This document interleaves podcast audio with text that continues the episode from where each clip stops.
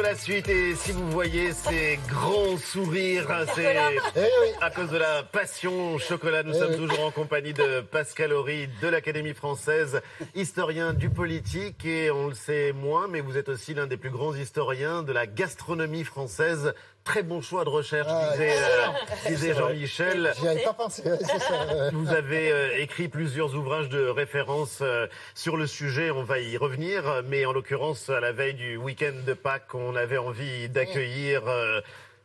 La personne qu'il fallait inviter. ah bah, c'est la personne, un invité exceptionnel, un génie du chocolat. Il est connu partout dans le monde. C'est aussi un véritable artiste, un sculpteur, et ça a son importance. Ça, vous nous direz pourquoi. Moi, je peux vous dire en tout cas que son praliné est merveilleux. On a le bonheur de recevoir Patrick Roger dans Célébdo. Bonsoir Patrick Roger et bienvenue. Enfin voilà, regardez ces grands sourires. C'est rare qu'on accueille un invité avec autant d'enthousiasme, de gourmandise euh, aussi. Passion euh, chocolat évidemment, week-end de Pâques, on va en parler. Pascal Horry, qu'est-ce qu'il représente pour vous, Patrick Roger, en un mot, puisque d'abord vous avez écrit sur euh, Patrick Roger et ensuite sur votre bureau. Qu'est-ce qu'il y a? Ben, une, une série de boîtes de cette couleur vermente, si je me trompe. Émeraude. Émeraude. Bon. dans laquelle vous rangez vos silos Oui, oui, parce que les chocolats. Les chocolats ont disparu. Qu'est-ce qu'il représente Non, non, non, non, non, euh, surtout pas ça. Qu'est-ce qu'il représente, Patrick Roger Ben, J'aime bien qu'il puisse se définir aussi comme sculpteur, parce que quand on regarde les, les mémoires, les souvenirs exactement, d'Escoffier, ce grand chef qui est toujours une référence aujourd'hui, la première phrase, pratiquement, oui, la première phrase consiste à dire Je rêvais d'être sculpteur. Mais bon. L'un des Et- plus grands chefs euh, de l'histoire française Et euh, le du premier 19e. chef moderne, qui s'appelle Antonin Carême, était un pâtissier. Et il s'est toujours considéré, puisqu'il faisait des pièces montées, il était l'un des inventeurs, pas tout à fait l'inventeur, mais de la pièce montée, qu'il était sculpteur, architecte et même urbaniste.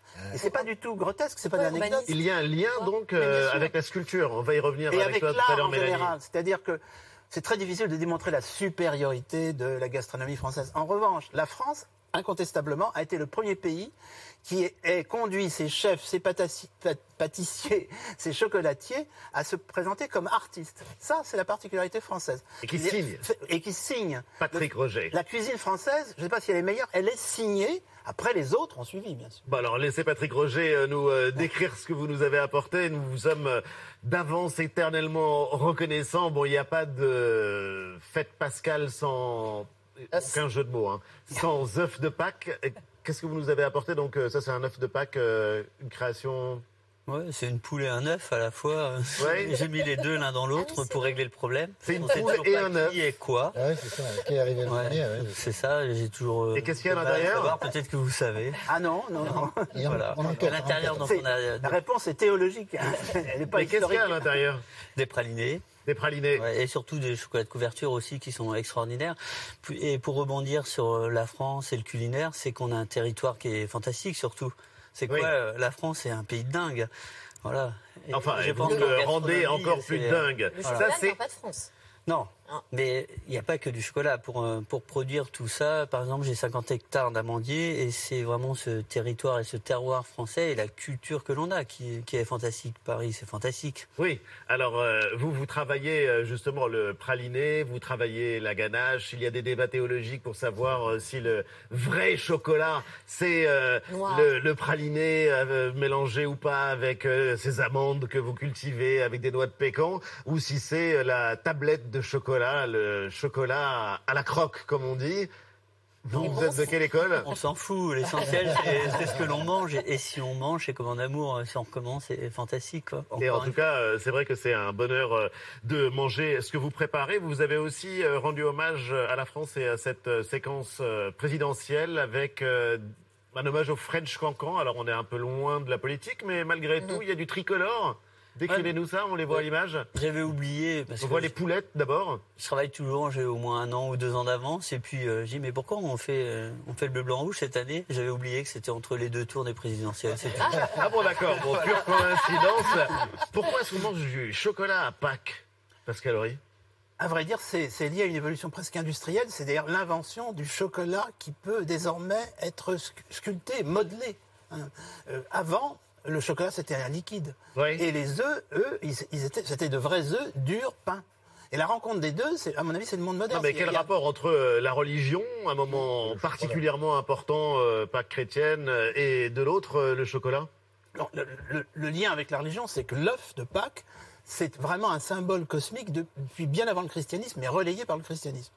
En revanche, le fait que la théobromine, hein, La théobromine, il faut oui, retenir ce mot. l'é- l'élément euh, essentiel du chocolat signifie nourriture des dieux, là, on peut dire que la les- rencontre n'était pas tout à fait de hasard. Nourriture euh, des dieux, ça c'est euh, absolument certain et on va y revenir justement avec vous, Patrick Roger, ce sera juste après vu.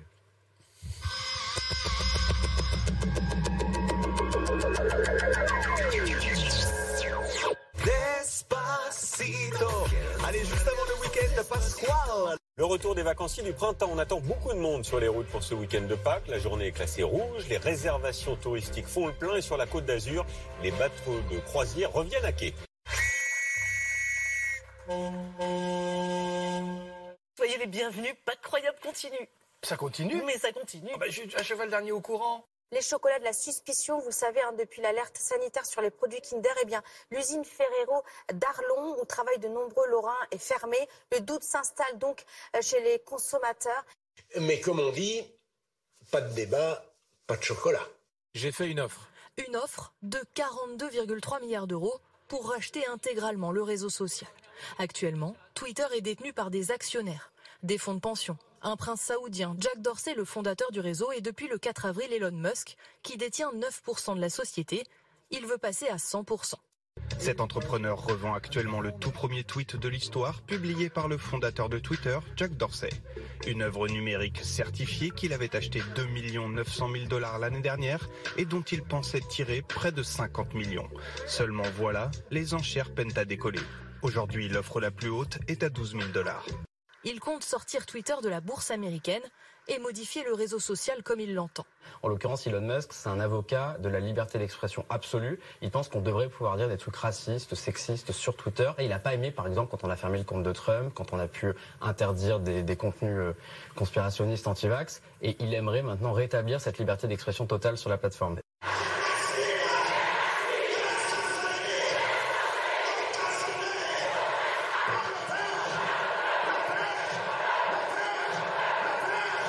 À compter d'aujourd'hui, toutes les personnes entrant illégalement au Royaume-Uni, de même que celles arrivées illégalement depuis le 1er janvier, pourront être relocalisées au Rwanda. Le Rwanda pourra accueillir des dizaines de milliers de personnes dans les années à venir. Et soyons clairs, le Rwanda est l'un des pays les plus sûrs au monde. D'après Jean-Paul Sartre, l'enfer, c'est les autres.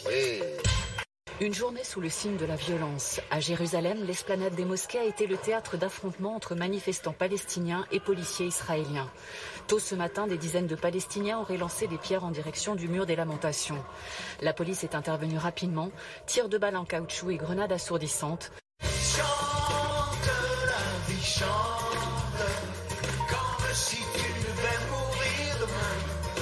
Les forces de l'ordre pénètrent dans la mosquée Al-Aqsa pour y déloger plusieurs personnes. Sur les réseaux sociaux défilent des images d'hommes cagoulés dans un nuage de gaz lacrymogène. L'intrusion a été condamnée par le directeur de la mosquée. L'occupant israélien sait que la mosquée Al-Aqsa est une ligne rouge à ne pas franchir. La procession au Colisée est toujours pour le pape François l'occasion de mettre en lumière une cause importante à ses yeux. Ainsi, en 2019, il a demandé à des migrants syriens de porter la croix. Cette année, ce seront deux femmes russes et ukrainiennes, toutes deux infirmières. Elles ont déjà témoigné de la douleur que leur cause le conflit. L'Ukraine a-t-elle humilié la Russie en provoquant le naufrage du croiseur Moskova Le bateau a finalement coulé pendant son remorquage. L'une des raisons de cette, de cette guerre, c'est de contrôler la mer Noire et le fait que le vaisseau amiral qui garantit la présence militaire russe de la mer Noire soit coulé, C'est la quel terrible échec. Bien sûr. Nous avons montré que le seul destin des navires russes, c'est de couler. L'opération militaire spéciale est terminée. Maintenant, il y a une raison pour faire la guerre. L'opération militaire spéciale en Ukraine est maintenant entrée dans ce qu'on peut appeler la Troisième Guerre mondiale. La CIA redoute une escalade de la violence.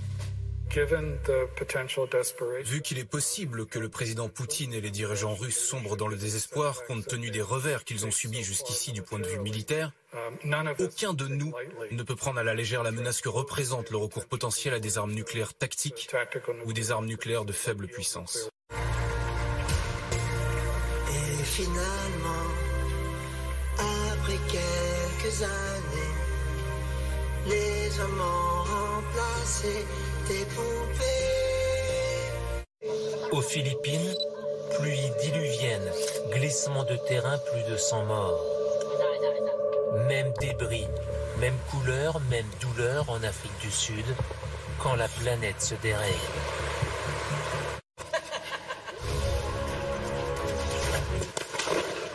Je crois que finalement, ils avaient pas tout à fait tort. Quand on n'a pas les bons outils, on a beau être le meilleur, ça ne marche pas. C'est pareil pour le climat.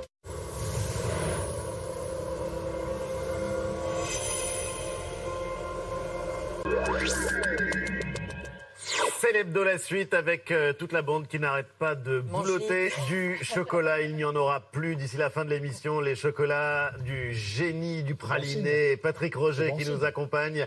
L'historien Pascal Horry, spécialiste d'histoire politique et d'histoire culturelle et de gastronomie. On vous doit à l'un et à l'autre euh, des actions majeures à l'UNESCO pour faire reconnaître la grandeur de la gastronomie française euh, et euh, ses secrets. Hier, euh, Patrick Roger, vous avez accueilli l'une de nos reporters, euh, Anaïs Ricouli, dans votre atelier à Sceaux, près de Paris. Et euh, on a pu voir euh, des images d'un endroit qu'on n'imagine absolument pas quand on a en tête... Charlie et la chocolaterie, qui est un joyeux bordel. Chez vous, c'est clinique, extrêmement propre. C'est là que vous créez, c'est là que vous travaillez. Oui, euh, j'aime que ce soit propre, ça c'est évident parce que c'est quand même une matière qui est... Si vous essayez à la maison, vous allez voir, c'est relativement salissant. Et le foie, euh, oh, mais j'ai du mal. Le, c'est bizarre. Mais euh, ce qui est important, c'est que si on n'a pas cette propreté et cette discipline, surtout moi je viens du sport mécanique aussi, de la vitesse. Et plus ça roule vite, et plus il faut que ce soit précis. Donc il faut de la discipline, ça c'est évident. Et avec euh, Stéphano, là, que l'on voit à l'écran, c'est une des guerres euh, essentielles chez nous, c'est cette discipline, la propreté, et puis que ça fonctionne bien. hein. Et c'est beaucoup plus facile de travailler dans de bonnes conditions que dans un bordel euh, monstrueux. Quoi. On a vu euh, des hérissons à l'écran, bon, des poules. euh, D'où elle vient votre inspiration? Alors l'inspiration est vraiment facile. Dès que je travaille sur Pâques de cette année, je vais faire le Pâques prochain, ainsi de suite. Je travaille aussi comme euh, plutôt les, les, les firmes automobiles qui ont toujours de l'avance sur les, les concept cars. Et moi, c'est collections de mode aussi. oui aussi, ouais, c'est Oui. très mode et on doit être. Ça suppose de sentir la société, d'anticiper. Oui, vous, alors- vous regardez ça comment? Bah, on a parlé, euh, j'ai entendu parler de l'UNESCO. Euh, Un an, on a exposé à l'UNESCO. Ça, c'était top parce que avec tous les voyages que j'ai fait aussi, ça me permet de, ça m'ouvre le monde. Je suis un garçon du monde à partir du moment que l'on travaille. Je comprends pas les histoires de frontières. L'atelier, on est peut-être une dizaine de nationalités. Et ça, ça ouvre un monde qui est tel. Et puis euh, la gourmandise et la sculpture. La sculpture, Et alors justement, on va y venir parce que c'est ça aussi qui est prodigieux. Pascal Horry en parlait tout à l'heure justement de cette filiation, de ce lien entre le travail euh, d'artisan, de la gastronomie et la sculpture. Et toi, ça t'a plus intéressé que manger les chocolats? Non, Tu vas vraiment plus. nous faire croire ça J'ai autant Ok. aimé manger les chocolats que de voir vos créations qui sont absolument euh, spectaculaires, beaucoup aussi en version XXL, rarement dans la demi-mesure. Et vous allez le voir euh, avec cette visite donc dans l'atelier, dans votre atelier, où notre reporter Anaïs Recoulu a eu la chance d'aller hier.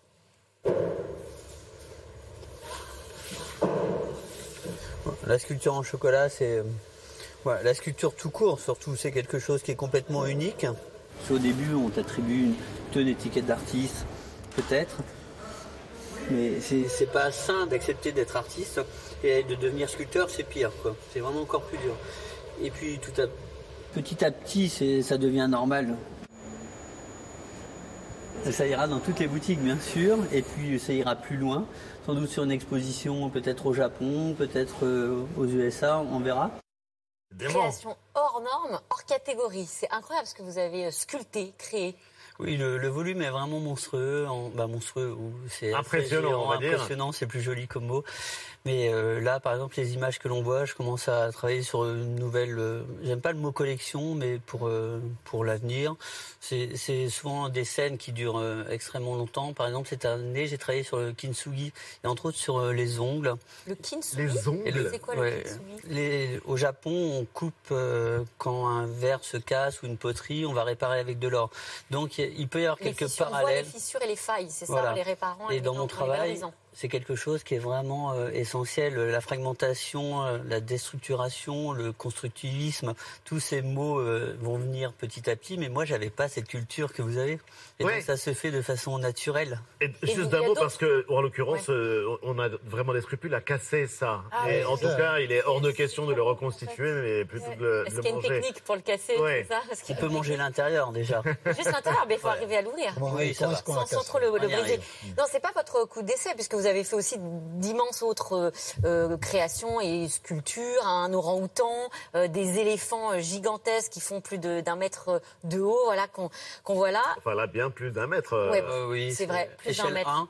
voilà. Et alors là, voilà, on vous voit travailler vraiment à la technique des sculpteurs, en fait, avec un bloc au départ, puis ensuite vous vous sculptez à l'intérieur. Euh, D'ailleurs, le musée Rodin vous a fait une place euh, parmi leurs, euh, leurs différentes sculptures, puisque vous exposez là-bas, voilà, une sculpture de Balzac en chocolat, reproduction de la célèbre statue donc réalisée par par Rodin. Comment est-ce qu'on a l'idée de sculpter euh, Balzac en chocolat?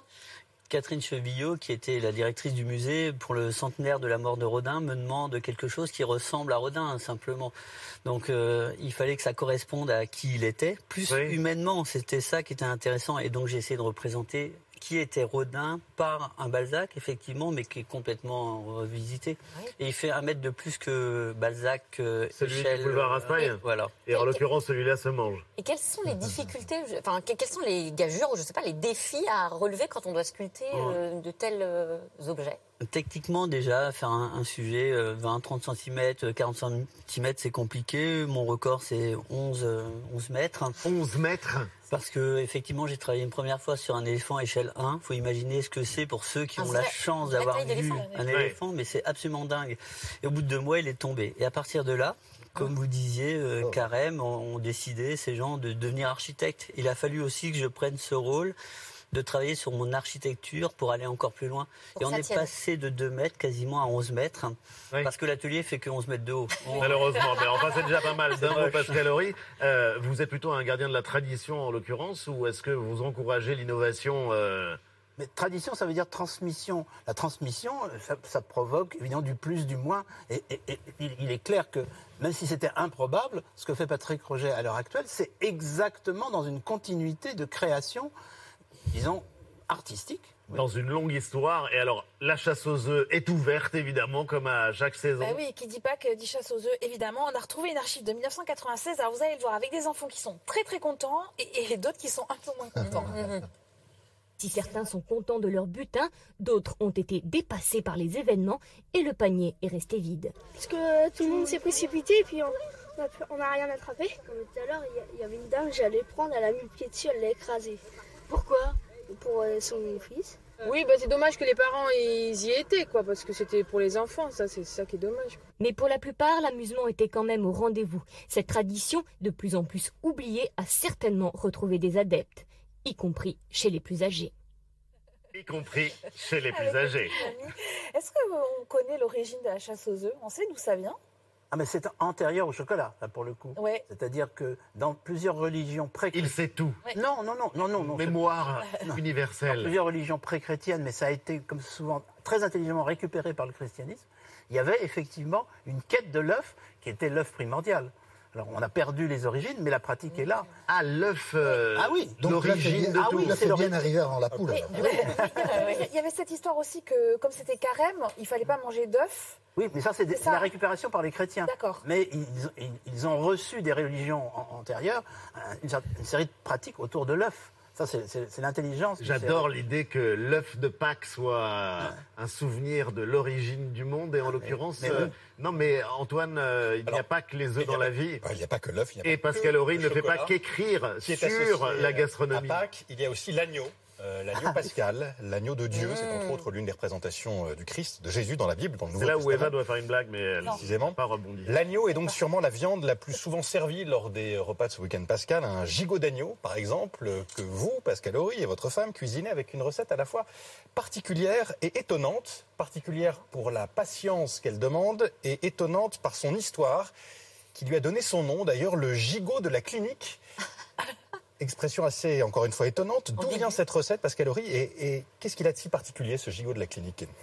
Alors, mon épouse étant diététicienne et à l'époque en milieu hospitalier, une de ses patientes lui a transmis. C'était une façon, vous savez, de, de résister euh, à l'ambiance, et de parler de cuisine, de, même si on n'a fait pas. C'est- ça, dans les camps de concentration, on a essayé de reconstituer des, des recettes de cuisine. C'est c'est- très beau, c'est une forme de résistance. Et elle, elle a transmis à mon épouse cette euh, recette qui consiste à. C'est une sorte de marinade qui transforme peu à peu l'agneau en gibier, en réalité, avec une seringue qui permet d'introduire dans la- l'agneau, et pendant huit jours, pendant Huit huit jours. jours, différents éléments. Bon. Et on s'est rendu compte que cette recette, en fait, figurait dans un grand classique très chic publié par les éditions de Minuit, les- le livre de recettes de Alice Toklas, la compagne de Gertrude Stein. Donc alors là, la, la- la culture avec un grand C pouvait être tout, tout à fait satisfaite. Et, et c'est vrai, c'est vrai que c'est un, c'est un résultat tr- troublant, cette transformation de, de l'agneau en gibier. Et l'agneau, ça vient de... Ah bah ça, ça- ça vient de la, de la culture juive. hein. C'est la- la- l'agneau qui, au départ, était réellement sacrifié, qui en- ensuite, justement, quand il n'y a plus, quand il n'y a plus de temple, les Romains détruisent le temple, ça devient un agneau symbolique.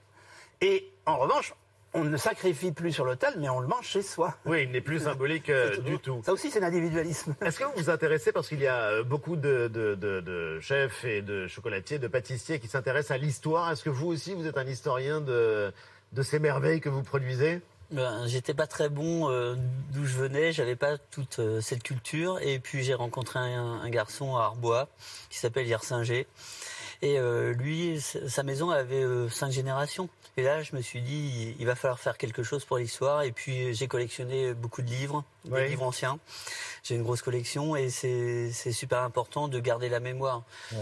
Parce que sans cette mémoire, bon, alors moi ce qui m'intéresse c'est plutôt les reliures, les gravures, bien sûr. Après le contenu, l'évolution a fait qu'on s'est détaché complètement de cette culture, mais euh, au moins on a l'essentiel, on a des bases, et puis là il y a l'innovation qui. L'innovation. Expliquez-nous, est-ce que vous pouvez je, montrer à la caméra euh, ce qu'il y a à l'intérieur? Parce que ça, c'est ce qu'on appelle des fritures. Je l'ai découvert euh, tout à l'heure. fritures. Et euh, Ouais. il faut voir en fait le travail à l'intérieur parce qu'on a donc euh, Bon, là, ça commence à avoir du praliné. Ça commence à avoir chaud. ouais. Ouais, Ouais.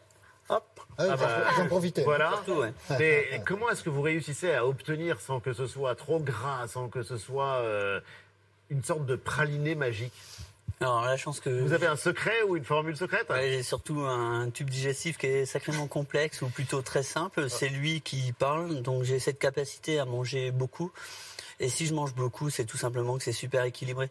Et ça, c'est quelque chose qui est complètement. Ça, c'est super équilibré. Oui. Ah, Sérieusement Euh, je pas trop, vous mange, dire pas euh, trop sucré ni Oui, mais c'est la merci de. Ah, mais déculpabiliser. vous faites manger combien par jour de Moi, je chocolat mange, euh, aujourd'hui c'est une cata, Ouais. Euh, entre 600 grammes, euh, 800 grammes, ça dépend. Je Par mange, jour Je mange deux boîtes comme ça par semaine, c'est sûr. Oui. Ah bah voilà, donc on a le droit nous aussi. Parce que vous goûtez ce que je fais. Mais évidemment qu'on a le droit. En l'occurrence, c'est le moment le plus intense pour vous de l'année. Je goûte et je mange. C'est 6% cette semaine de, de Pâques euh, de l'année. C'est moins que Noël, mais c'est très violent, surtout vendredi et samedi. On fait plaisir. Bon, Voilà. en tout cas, c'est que du bonheur. journée. Et merci infiniment de nous avoir euh, rendu visite. Euh, vous ne repartirez pas avec vos chocolats Patrick Rosé, ça c'est absolument certain.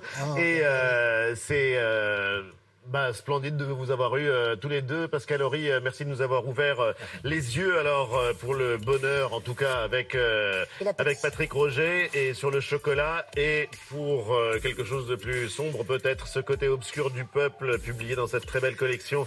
Bouquin c'est passionnant. Merci infiniment les amis. Et donc on va se retrouver bientôt. Joyeuse Pâques à vous. Lundi à 19h Anne-Elisabeth Lemoine reçoit Emmanuel Macron dans C'est à vous. Et quant à nous on se retrouve après avoir mangé ça. Et en tout cas on sera là samedi prochain. Au revoir à tous.